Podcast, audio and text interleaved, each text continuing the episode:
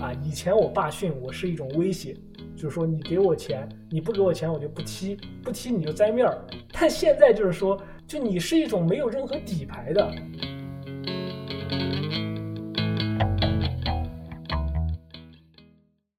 大家好，我是刘亦菲。大家好，我是思琪。这一期又到一年时间来聊关于足球的话题。我们俩其实，在之前节目里聊过一些关于中国资本在欧洲足球的投资，还有像阿布经营切尔西这种单个俱乐部经营的历史。那其中其实都稍微提到了一点关于中超俱乐部的经营。这几天，重庆两江竞技也宣布解散了。这个结果其实，如果你关注中国足球的话，估计都不会觉得太意外，因为这已经是最近三年解散的第三支中超俱乐部了。呃，在二零二零年是天津天海。然后去年是江苏队，呃，如果再算上低级别联赛的话，其实这几年解散的俱乐部数字已经好几十家了。那我觉得这个时候我们可能有必要来直面中国足球这个话题，聊一聊中超俱乐部为什么它一直不断解散，到现在也没有人来接盘，渐渐可能都成为了一个没有人想要抄底的这样一个劣质资产。那在正式开始之前呢，还是先介绍一下思琪的一个新 title，就是二零二一年的中国足球新闻奖得主。有必要这么真实吗？那当时他得奖的那篇报道，其实也就是讲的中国足球俱乐部的股份改革，叫做中超临时合伙人正在进场。那今天我们正好面对的这个局面，尤其是重庆队的解散，其实也跟提到的股改相关。所以今天我们就让思琪来输出一波，希望这期之后足协不会剥夺他这个奖项。呃，其实说到去年的那篇稿子，在准备这期播客的时候，我又去看了一下，有一些新的思考。呃，简单介绍一下，当时做那个稿子的背景是我和我们揽雄体育的总裁富哥一起去建了一个，应该叫中国足球职业联盟。当时是筹委会，现在也还是筹委会，还没有正式建立起来。那个联盟的一个负责人吧，他给我们讲了一下他的一个思路。简单来说，就是这些搞足球的人特别希望有这种国有资产，也就是不差钱的主能进来帮大家一把，因为中国足球以前。大量后面的资本是这个房地产企业，这几年房地产非常惨，他们掏不出钱来了。那这个联赛还要继续玩下去，所以都希望这个国有企业来接盘啊。但是我今年在回看这个临时合伙人正在进场这个概念，我觉得它可能是一个一厢情愿的一种呼吁，就是我们希望啊你们赶紧进来接了。但从实际的操作层面上来说，仅以中超今年扩军了之后，现在是十八减一个。俱乐部十七个俱乐部完成了股改的，仍然还是去年的那两家，其他很多俱乐部，重庆啊、深圳啊，包括广州的两支俱乐部都希望完成股改，但最后都没有能够完成。所以，呃，你说这个股改到底成功了还是失败了？我们不好说。我们这期来，哎，找一下问题。对，那刚才说的是这个大背景，那这期我们就照这个思路，先不聊重庆队具体的来龙去脉，因为聊这个的话，其实会涉及很多像非重庆球迷都不太熟悉的一些公司啊、一些数字还有名词，什么当代集团、两江新区到底是签七个亿还是五个亿等等等等，所以我们这期就先把足球俱乐部当成一个商业组织或者说一个公司来分析，看一看这些商业组织是怎么一步一步滑落到现在这种情况。那如果解决完这些问题，其实关于重庆队的这个事儿也就好理解了。呃，首先我觉得需要先解释一下，就是为什么职业俱乐部可以把它比作一个公司。我觉得主要两方面原因吧。第一方面原因就是大概在整三十年之前吧，一九九二年的时候，中国足协当时开了一个叫。红山口会议就明确了我们的足球联赛是要职业化的。那简单来说，就是在九二年之前啊，我们的这些足球运动员他是属于体育工人，也就是经常听到一个词叫体工大队。那他是领领体育局的工资，他是财政供养人口。那他承担的任务其实也不仅仅是我把球踢好，或者我把这个运动开展好这么简单。我们都知道有这个所谓的小球推动大球啊，乒乓外交这样的事儿。就其实以前我们的运动员是要承载大量的其他任务的，所以他可以拿体制内的公司。而明确了我们要体制改革之后，他拿的工资其实就是一个公司来给他出钱的，他不再作为一个所谓的财政供养人口啊，这是第一。第二的先决条件就是这个组织现在在大量的亏钱啊！我们从这一次重庆的这个声明里看到，重庆现在的这个大股东当代集团，它进来了六年，自称是投入了三十个亿啊。之前的这个中超的广州恒大，它作为一个新三板的公司上市，每年会披露它的财报。最夸张的一年就是二零一九，那一年它净投入是二十九个多亿，接近三十亿，然后亏损就是接近二十亿了。那这么巨大的投资放到任何一个商业体里，其实都值得研究一下。呃，不过其实我们之前也做过一些其他的比喻，比如说去年。刚刚你提到江苏苏宁，它是作为一个中超的冠军俱乐部，在夺冠之后一百零八天它就解散了。我们去年做了一个江苏苏宁的报道，当时啊，我们起的标题其实还有一点这种情感倾向，我们把它说成是苏宁集团或者苏宁老板的一个富豪的大玩具啊，这可能更是从一个投资的意愿，他买了一个玩具。但如果我们从投入的计量上来说啊，我们就要把它当做一个独立的商业组织来分析了。一家公司一年亏。二十个亿，这个我觉得在任何领域都是一个非常大的数字了，所以我觉得我们应该从一些公司的治理架构啊、啊盈利模式等等方面，我们来看一下，究竟你在骂中国足球踢得不好、挣钱又多的时候，你到底在骂哪些人？对，那我们既然想把这些中超俱乐部当成公司商业组织，如果要分析这个的话，其中一个组织里肯定就要有一些投资人，会有他的管理者，会有他的客户这些重要角色。那在足球俱乐部里面，这些角色是怎么分配的呢？呃，我们可以类比到大家最熟悉的所谓的上市公司的架构嘛。那上市公司内部一般有董事会啊，有管理层，有普通的员工。那外部有客户和消费者。那如果把这些一一对应到足球俱乐部，那董事会其实对应的就是投资人。以大家最熟悉的这个恒大来说，恒大的董事会也是投资人的话，其实就是恒大集团嘛。那也就是老板许家印嘛。管理层其实并不是我们普通可能球迷理解的教练啊，管理层我们这里说的可能是球队经理啊这样的一个角色，然后员工其实才是啊教练和球员。但是其实我们在具体分析一个职业俱乐部的运转的时候，他的钱从哪儿来，怎么花，其实最重要的角色是投资人和消费者啊。我们先说一下这个投资人这个角色，其实在中国足球职业化近三十年的道路上，它发生了几次重要的转变。第一个阶段其实是职业化初期，可能大概是我们理解为九四年到零一年，中国足球第一次冲进世界杯啊，这个期间，它的这个投资人主要是地方的国企，因为这个时候他是刚刚从体工大队转换为一个职业俱乐部，他大量的工作还要体育局去做，因为大量的人他的这个身份是需要转变的啊，你以前是我这个体育局的，现在变成这个俱乐部的啊，我来协调你怎么去转换，然后只是出钱的人变成了地方国企。啊，当时有一个很流行的说法，不知道一飞有没有听过，就是我们所说的市场足球，当时都说它叫市长足球，也就是说其实是政府主导的。那个时候扮演的是一个体育局和地方国企共创的一个角色吧。然后第二个阶段，就我们可以跳过中间的十年，就大概零一年到二零一一年。为什么要跳过这十年呢？因为这十年，呃，中国足球职业联赛可可以说是一团糟糕，呃，各种假赌黑现象，后期也是。啊，有一些证明的，呃，跳过这十年的重要原因是这十年的投入相对来说比较少，其实都在一个可控的范围内。直到二零一零年啊，广州广药白云山当时这个球队，他是因为打假球降级了，许家印进场，许家印进场带来了一个完全不同的玩法，就是他把这个俱乐部啊，当时有说法是许家印把恒大的这个俱乐部当成一个公司来运营，但是我觉得更准确来说是许家印把恒大这个俱乐部当成恒大集团的。一个品牌部门来进行运营，那也就是说，我不计成本的投入，呃，并且我按照我集团里的一些这种规定啊，当时他出台了一系列规定，什么国脚在国家队如果不听管理就要罚多少钱，就完全是一个企业的一个纪律，然后我按这套规则来运营，对，然后来对你进行管理。啊，第三个阶段，也就是刚刚我们一开始说的临时合伙人，大概可能就是从疫情爆发以来到现在啊，临时合伙人出现。啊，这里可以多提一嘴的，就是其实现在还是有不少的俱乐部，他已经慢慢的意识到，我不要成为太依附于某一个企业的部门啊，我还是希望成为一个独立品牌。那比如说，最近其实我们奶熊体育就会上一个上海申花的纪录片，它其实就是打造你这个品牌嘛。你的球迷其实最终是要跟俱乐部产生关联的，对吧？我不是说我是广州恒大的球迷。我就要去买恒大的房子，其实不是这样建立关联的。我更多的是跟你这个俱乐部产生关联。那你不管这个现在在中国的这个改革吧，或者这个这种商业的这种思维能不能很快的推进，我至少觉得一种进步。就大家终于意识到，我是给俱乐部干活的，我打造的是俱乐部这个独立的品牌。我不是给这个集团打工的，这个很重要，我觉得。嗯，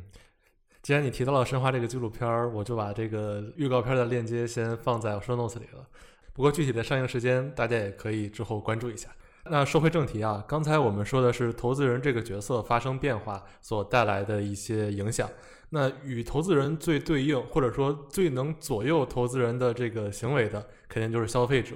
呃，投资人为什么会经历像刚才这三个阶段的转变？原因其实也很简单，就是消费者本身和他的消费体量发生了变化。所以要明确消费者是谁，这点特别重要。对，其实如果我们一提到足球这个运动的消费者，可能很多人自然而然就想到是球迷嘛，但是也有一条就是在可能全世界都行之有效的逻辑，就是球迷其实不会为足球队花太多钱的。或者我们这样说，如果只是从钱的流向的角度上来说的话，现在全世界的顶级啊，请注意我说的是一个职业体育里金字塔顶级的，它的这个职业俱乐部，它的收入是不直接来自于球迷口袋的。啊，特别简单，大家都特别熟悉，就是我们分析一个职业俱乐部的时候，它的三大块收入是吧？比赛日、呃，媒体版权和商业收入。我们就看英超的例子啊，这个可能是在足球里面我们公认的现在商业化做的最好的联赛。英超现在的版权收入基本是占每一个俱乐部收入的百分之五十以上了，也就是它大量的其实它的用户和它的消费者是这个电视台，是这个版权方，而它的这个。比赛日收入可能只有百分之二三十，这也是为什么在疫情的冲击之下，其实，在英国也有很多俱乐部死掉了，但更多是低级别联赛的俱乐部，因为它低级别联赛收不到电视版权，那需要靠卖门票啊直接来赚钱，所以这个打击很大。那我们类比到中超联赛，最近十年大家都说中国足球搞的是金元足球嘛，其实推波助澜有两个力量，我认为啊，第一个力量就是许家印进进场。他直接把这个球员的这个工资啊、收入啊、奖金这些提高了。还有一个，其实可能很多人会忽略掉的，就是二零一五年中超那个五年八十亿的版权合同啊，这个东西其实非常非常的重要。他一下告诉大家，哎，你每年从这个转播商那儿啊，如果不违约的话，你可以分得的钱是非常可观的。呃，可以介绍一下这个所谓的中超公司的股权结构嘛？五年八十亿，一年的收入是十六个亿。然后当时是十六个队的中超俱乐部，每个俱乐部在中超公司持百分之四的股权。然后中超公司的这个机构啊，它是要持百分之三十六的股权，那也就是十六个亿乘百分之四，对吧？你每年有大几千万的收益了，那你按理说啊，如果你不是一个纯不考虑营收的话，你每年可以获得大量的这个收入了。但是。呃，CBA 它就没有这么好的运气，它没有赶上这样的一个版权泡沫的时候。所以昨天我和易飞在聊到这个话题的时候，我说了一个数字，他当时表示非常的震惊。我说重庆啊，这个赛季都活不起了。他最后有一封手写信透露出说，重庆这个赛季节衣缩食，我今年的预算做到了一点七个亿。但是我告诉他，去年我采访这个广东宏远男篮的这个总经理朱芳雨的时候，他告诉我。现在的 CBA 冠军之师，大概来说啊，一年的投入也只要四千万到六千万之间啊，这是非常大的差距。为什么会出现这样的差距？其实就是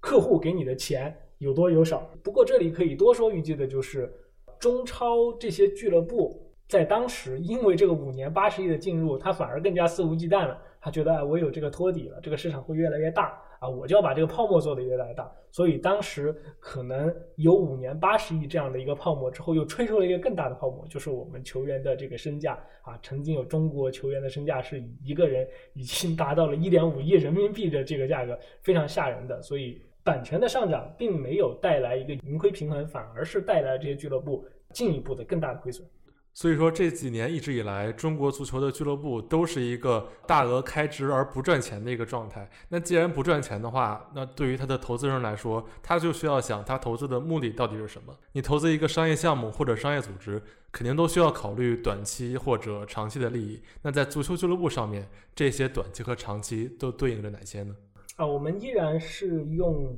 所谓的商业投资的逻辑来看啊。如果看好短期的收益的话，我们可以把它理解成两种嘛。第一种是短期的直接收益，那比如说就是你可能在二零一八、二零一九年的时候，你说我要去加盟一个海底捞，或者我要开一个健身店，这个就是短期的收益嘛。我每个月我都是要赚钱的。但显然职业足球俱乐部从来不是这样的，因为你要去买人啊，你要去开出高额的工资，你必然要经历一个先亏钱的一个阶段。那还有一个短期的收益叫做短期的间接收益，这个其实也很好理解，它就是一个广告的作用嘛。那可能大家一开始一想到广告，又想到当年的万达啊，前些年的恒大，它是一个广告的作用。可能大家想到，哎，恒大去搞了这么一个俱乐部之后，全国人民都知道恒大这个品牌了。但其实还有一层，我想补充的是，这个广告效益是展示给他的投资人和他的合作伙伴看的，包括展示给银行看，因为它是一个搞房地产的，对吧？他要去拿地的时候，他不仅仅是要政策拿地，他还要去杠杆，他还要去借贷，对吧？那他展示给所有他的投资人，你看我跟地方的这些人关系有多么好，它是一种信誉的背书嘛，就好比在这个房地产出现大问题的之前。你去买一个房子，如果是很大的房子，你是大概率不会去考虑它会不会什么烂尾啊，它物业好不好这些问题的，你会对它非常信任。这个就是我们说所说的短期的间接收益。但对现在的中国足球来说呢，短期的收益就不存在了嘛，对吧？各种短期的收益就不存在了，那我们就要看长期收益嘛。在一个资产它表现不太好的时候，如果我们还要去买它，啊，就是我们经常说的所谓的抄底嘛。抄底来说，我们可以看两个例子。第一个例子就是，我们就说英冠啊，我们还不说英超，这是英格兰的第二级联赛。英冠有非常非常多的买家啊，我最近研究了一下，我感觉他就是去赌博。为什么呢？英冠可能是除了中超之外最不健康的联赛，它仅仅是球员工资的支出就已经是它的俱乐部营收的基本一点一倍了。也就是说，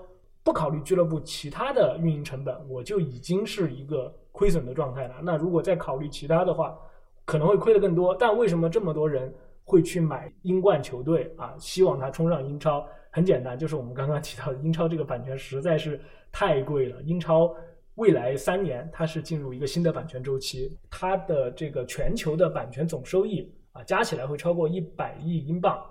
对，所以这是一个所谓的抄底逻辑嘛。我哪怕是一个英冠的非常排名靠后的俱乐部，但我买到它之后。如果它的表现很好的话，我对我来说还是一个资产的很重要的升值。包括我们中国的这个复兴集团，当年应该是去买这个狼队的时候，狼队还是个英冠球队，五千多万英镑把这个狼队搞定了。现在这个狼队的资产，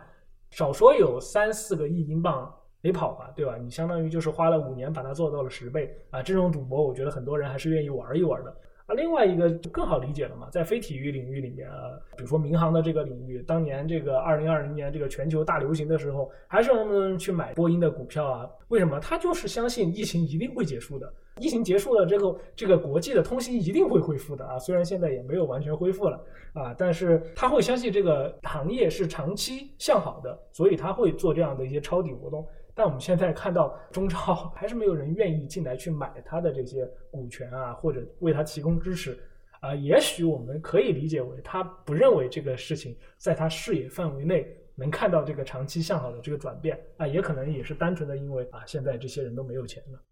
所以说完短期和长期的这个收益，目前来看，投资中超俱乐部这两方面肉眼可见的可能都不存在。现在来说，回到重庆队的例子，解散的原因到底是什么？我们可能就能比较说得通了。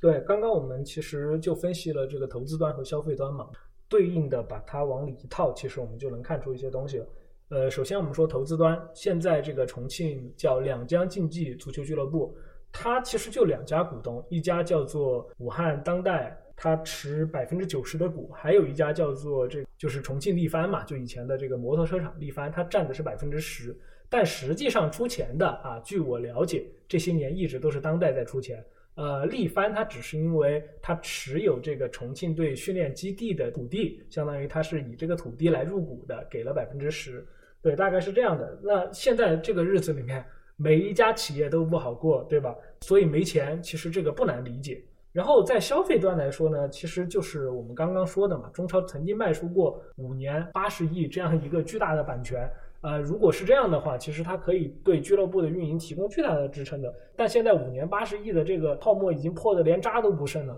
据我了解，可能去年啊，中超的转播商给到中超公司的收入可能也就六千万到八千万之间了啊。你想一下，八十亿到八千万，这是一百倍的缩水。所以就从消费端来看，这个也不存在了。所以不光重庆的啊，中超的这些俱乐部还肯定要面对一个。啊，非常危急的一个状态吧。所以就是股东老板没钱了，然后从收入上，像版权，包括疫情影响的售票这些，都受到了很大的影响，所以就出现了这样一个解散的情况。那到现在为止，我们会想，真的就没有办法来拯救这些被欠薪的球员，或者说这支球队吗？在重庆队的那个退出联赛并且停止运营的那篇公告里，我看他们也表达了对体育局、包括足管中心，还有另外一家叫做两江集团的企业的感谢。那为什么要感谢他们呢？他们在整个重庆队这个体系里面扮演什么样的角色？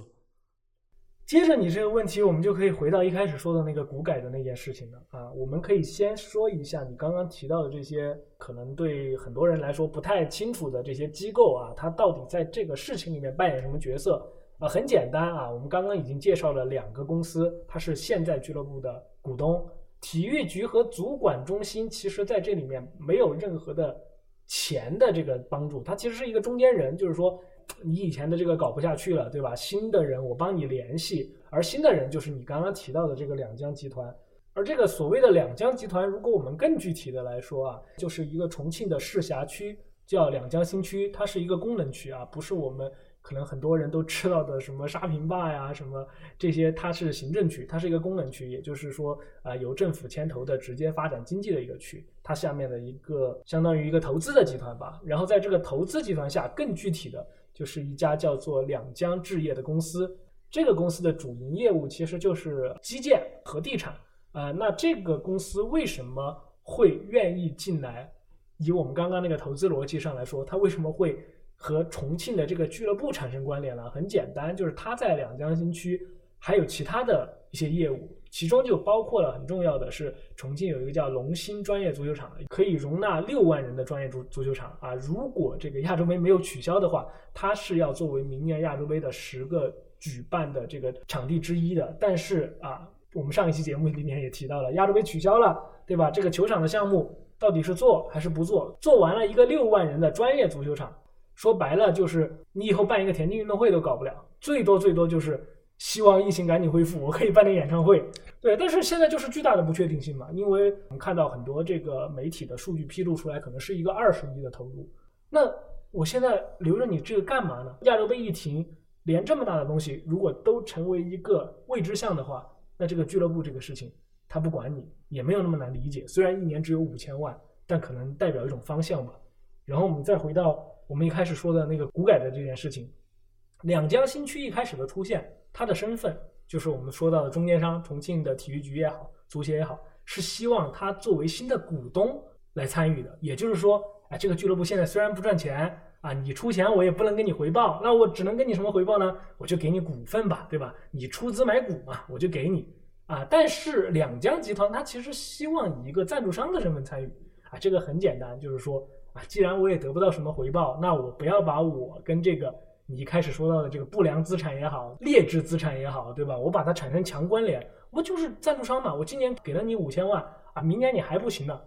我不赞助了就完了。但如果我成为你的股东啊，我就要对你负责任。我们说的直白一点，就是我成为你股东之后，你退出了或者解散了，那其实我是很丢人的一件事情。我们可以多说一句的，就是去年其实我在那个临时合伙人的那个稿子里面。提到了一个现象吧，其实有很多这种地方国企，就是文旅的企业来参与这个股改。当时也是一些足改的高层人士，他希望来推动的这样的一个趋势。当时的思路就是，哎，如果有这个主客场比赛，对吧？尤其当时有一个河南那个洛阳嘛，就是嵩山龙门，他当时说想要迁到洛阳去。是洛阳是一个旅游城市嘛，对吧？我把这个地方搞了，你这个客场又来，又可以在我这儿玩，推动我的这个文化呀、旅游建设。他现在主客场已经连续三年没有办了，那对这个地方的文化旅游产生不到任何的推动作用。而且现在疫情防控这么严格，你这个文旅自身他自己能赚钱吗？我们不知道。那他还有没有那么的意愿去投资足球俱乐部呢？可能就更不知道啊。最后回到这个股改，就是。其实这个词一出来就是股份改革，一开始出来的时候叫多元化股份改革。它这个词并不新，它不是因为疫情之后才出来的，它在这个二零一五年那份组改四十六条里面，它其实就已经出来了。他当时出来的目的是什么呢？他是希望一个俱乐部的股份构成是足够多元的。因为去年我们也看到，其实苏宁突然一下闪崩了，它其实就是因为它百分之百属于这个苏宁集团嘛，对吧？你想一下，如果苏宁集团百分之六十，然后其他比如说四十，至少它没有那么脆弱啊。但是这两年股改突然就变成另一个意思了，绝大多数人把股改和救命画上了等号。啊，因为大部分的这个投资人陷入了这个危机，要拉新的金主出来，所以股改又被搬出来了。但其实我想说的是，股改一开始并不是这一层意思。刚才思琪从资本家的视角分析了一下这些股改的整个的情况，那我从百姓视角或者说球员视角来看一看现在呃欠薪的这些问题，因为。据各种呃报道和球员的公开信，现在整个俱乐部的球员有很多人已经十六个月没有发过工资了。大家可以想想，作为一个打工人，十六个月没发工资是一个什么样的情况？哪怕他们的本来的年薪挣的很多，但是在这么长一段时间里没有收入，也是一个非常糟糕且让人觉得无法容忍的事儿。那关于为什么会导致这样，其实是两个方面吧，一个是法律的困境，一个是在足球这个圈子里有一些文化的东西。对，刚刚你提到法律的问题，其实每次出现这种球员欠薪也好，讨薪也好，我就一直有一个很大的疑问，就是他们欠薪和讨薪到底应该去找谁，对吧？有很多我们之前看到新闻，各种各样的机构去法院，法院不受理；去足协，足协不受理；去什么行业协会啊，可能也不受理。对，关于法律欠薪这方面，我正好之前采访做的多一些。呃，情况大概是这样的，就是目前现行的我国的体育法还是一九九五年版本的，其中明确说了，体育相关的法律纠纷是应该由体育仲裁机构来受理。那体育仲裁机构将由国务院另行牵头成立。但是呢，二十多年过去了，到现在中国也依然没有合法的体育仲裁机构。呃，像现在大家知道，足协、篮协也都有一些所谓的仲裁委员会，但其实他们只有在行业内有说服力，在法律层面都没有法律效力。他们能管的只能是，比如说俱乐部一旦欠薪，他最多取消你的参赛资格。其实足协每年也确实是在干这个事儿，每年年初他都会有一个准入审核的机制。如果球员存在一定规模的欠薪，他可以选择不签字。这样的话，严格来讲，俱乐部就不能参加今年的联赛。但是最近几年，因为经济状况，大家都知道，为了保住这些俱乐部的火种，基本上很多球员也都会选择，只要俱乐部做出承诺，我就先欠薪，我就先继续踢下去。那对足协来说，他最多也就能管到这个层面了。在实际的欠薪方面，他们也不是法院做出的裁决，其实没有任何的法律效力可言。呃，按说足协这边走不通的话，球员也可以去向法院去申诉，但实际情况是，很多法院会看到体育法里说的是。体育相关的纠纷由体育仲裁机构受理，那他看到这个，你自然而然的就可以不管这事儿了。那即使他想管，在法律上也会遇到很多明显的障碍。就比如说一些足球里的专业的问题，像转会、自由身这个东西，在我们现行的劳动法里很难去解释，因为人口是不能买卖的呀。你这种东西，我们劳动法里解释不了。再加上各种的阴阳合同啊、安家费之类的条款，法院即使想管。他也做不到有法可依，所以本质上来说，就是如果一个踢球的人在讨薪这件事情上找到了法院，那他也要被再被踢一次球。对，是这样的。那实际上，目前真正成功解决欠薪问题的少之又少，基本上也都是。这些外援外教通过告到国际足联或者国际体育仲裁法庭，他们再通过这些机构做出裁决，再通过法律层面的一个叫做《纽约公约》，可以在全球所有的缔约国产生效力，基本上都是通过这个途径。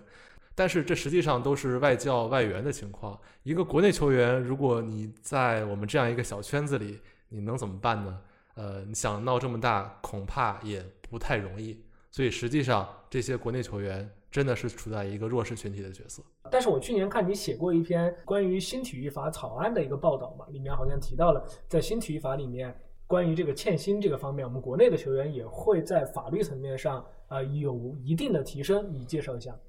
嗯，这个目前来说，其实只是一个意向或者方案。呃，从我跟一些律师的交流来看，他们大部分理解是，现在这个新的修改方向倾向于让法院受理球员的这些案件。因为新成立新的体育仲裁机构是开始做了，但是这是一个非常庞大的系统性工程，包括像刚才说的那些具体足球专业的这种条文的解释，其实是一个很漫长的程序。至少短期来看，我们期待的这个新的仲裁机构是很难帮到这些球员的欠薪的。对，其实刚刚一飞从法律层面给我们带来了一些关于讨薪的这个信息嘛，但其实我觉得还有一个层面是，呃，我觉得挺荒唐的一些事情。为什么足球圈里这么多人会这么容忍，就是欠薪这个事情发生？啊，我觉得不仅仅是因为赚的钱多，底子厚，你欠我一两个月，呃，没有什么关系。我跟很多的。所谓的业内人士有过交流，其实我们就得到了一个非常重要的结论，就是这个圈子里有很严重的圈子文化。这个圈子文化它不见得是一个所谓的跟中国文化和这个中国特色有关的东西，它更多的就是我们刚刚说到一个俱乐部，可能它还有这个所谓的管理层和员工，它管理层和员工的数量太少了。就我们放眼在中国现在扩军之后有十八个顶级俱乐部，但可能在中国。你能去这十八个顶级俱乐部当总经理的人，可能也就那么三十个人。为什么呢？其实这个总经理他要干的最重要的事儿就是传人，那就是我找到有限的资源，我找到有限的优秀的运动员来给我这个俱乐部踢球。所以这三十个人，你就想一下吧。如果今天你被欠薪的，所有人都沉默，你一个人出来说啊，你欠我薪的，我就不踢了，或者怎么样？你去下一家俱乐部的时候。我们大家在求职的时候都知道要做背景调查的，对吧？稍微圈里熟悉的人碰一碰啊，这个球员不行，虽然踢得还不错，但是太难管了，对吧？这个月我们公司有一个什么，比如说因为疫情的原因啊，对吧？我们财务锁家里了，没法没法把这个钱发下去，我们随便说啊，可能有这么一个原因的时候，他就不理解，他就不踢了，他就在更衣室里面搞事情。那球员其实，而且尤其是大部分的年轻球员，他是很担心这样的状况发生的。所以可能就会默认这样的一个欠薪发生，当然可能后续由于这个俱乐部确实经营不善了，他滚雪球会越滚越大啊，这是其中的一个原因吧。当然说到这儿的时候，我刚刚因为提到了一个年轻球员，所以我想补充一下的是，重庆的这次欠薪，刚刚你提到十六个月啊，据我了解，不是说专捡软柿子捏，真的是有那种上个赛季一整个赛季出场时间超过一千分钟的这样的一个球员，他也被欠了十六个月。也就是说，没有这个主力球员、替补球员、优秀球员和本地球员、外地球员的区别，没有啊，一切都被欠了十六个月。然后我想谈一下，就是重庆这一次欠薪这个整体事件的这样的一个细节吧。重庆队是五月二十四号宣布最终停运的，它的最新的一轮罢训开始于五月十六号，啊，也就是说，他球队停训的七天之后。啊，解散了。为什么我要说最新的一轮停训呢？就是因为在这之前，他还有过两次停训，分别是去年的中超的第一阶段和第二阶段之间，和第二阶段和第三阶段之间。这个就很明显了，就是每一次当球队要出发前往现在中超联赛的这个封闭赛区之前，他都会停一次训。停训的目的是什么？就是你把欠我的工资好歹发一点点，对吧？你发我一点点，我就进去踢。为什么前两次没有解散呢？我做一个主观的一个猜测，也就是因为去年联赛都已经开打了，对吧？啊，你对于一个球队来说，或者他的管理者和相关方来说，在打到一半的阶段，因为没有钱而退出，相对来说是一个比较丢人的事情。我们看到大量的报道也是说，去年在联赛中期，其实当代就没有怎么出钱。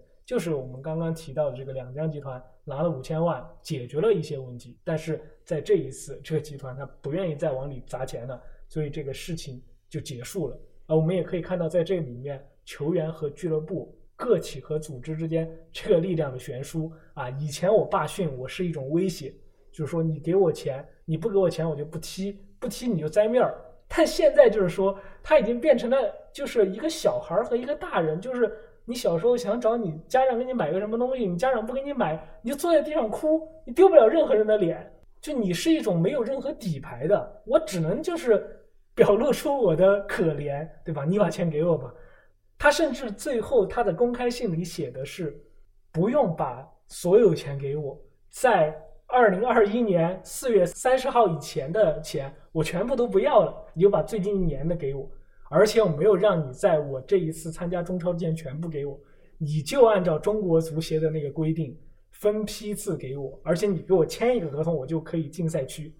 这样的情况下还是没有人帮他，包括还有一个信息就是，如果重庆队最终这些球员不管他有没有达成工资的这个意向，他愿意进到赛区的话，啊，中超这边是会把去年的转播分成提前的给到他们，大概三百万左右的样子吧。这个钱是可以解决他们在赛区里面前十轮比赛可能大概三十到四十天时间里面的一个整体酒店啊、住宿啊、吃饭啊、训练啊这样的一些场地的，就是你不用担心，因为之前很多报道说什么中乙、中冠的球员对吧，跑到其他俱乐部去借泡面啊，倒不至于这么惨，大家都在想办法帮他们解决这个忙，但是最后已经卑微到这个程度了，钱还是没有进来。我觉得由此也可以看出。中国的这个足球俱乐部现在在这种投资人的眼里是一个怎样的黑洞，对吧？你把钱砸进去绝对不会有的，我绝对不会把这个钱砸进去，哪怕你已经这么惨。啊，其实造成现在的这样的情况，也有很多球迷一直在说足协吧。那我从我个人角度来说，足协最大的一个问题就是这几年来一直为了保住这些球队的参赛名额，不断的在准入上面对大家有一些过度的放松。这样一而再、再而三的放松的话，最后也就没有人来真正执行你的规则了。对你刚刚提到准入，其实有一个很明显的变化，就是你刚刚说到，可能有一些球员出于一些，呃，我刚刚说的山头文化，就是之前足协的规则是一刀切的，只要你不签字，你就通不过准入，你就不能取得下一个阶段联赛的参赛资格。之前是这样规定的，所以他之前其实是一个。默契的一个作假，就我没有收到钱，我相信你会把钱给我的，我签字，我参加。现在是管理机构直接允许你不给钱，对吧？今年的准入规则就是，它好像是三个时间点吧，呃，七月份、九月份、十二月，具体我不是记得很清楚了。在这三个时间点里面，你给到百分之三十、百分之五十、百分之百的钱，你把它结了就可以了。他一步一步在退啊，你自己定的规则，然后你自己容忍他去。践踏这个规则，那这个规则可以践踏，其他的规则可不可以践踏呢？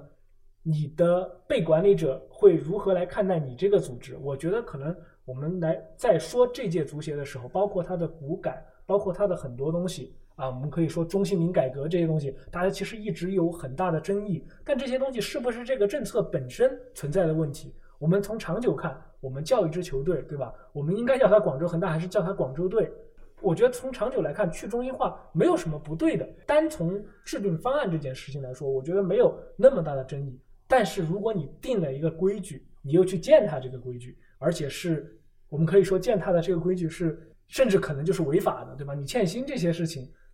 至少在这件事情上，你就是你就是大错特错。你开始说足协是不是把这个奖给我没收了？我觉得把这个奖给我没收了，我也要说，你绝对不能践踏这样的规矩。你在任何一个行业。建立在这种商业的这种合约上的这种规则是绝对不能这样被践踏的，要不然你这个行业是永远好不了的。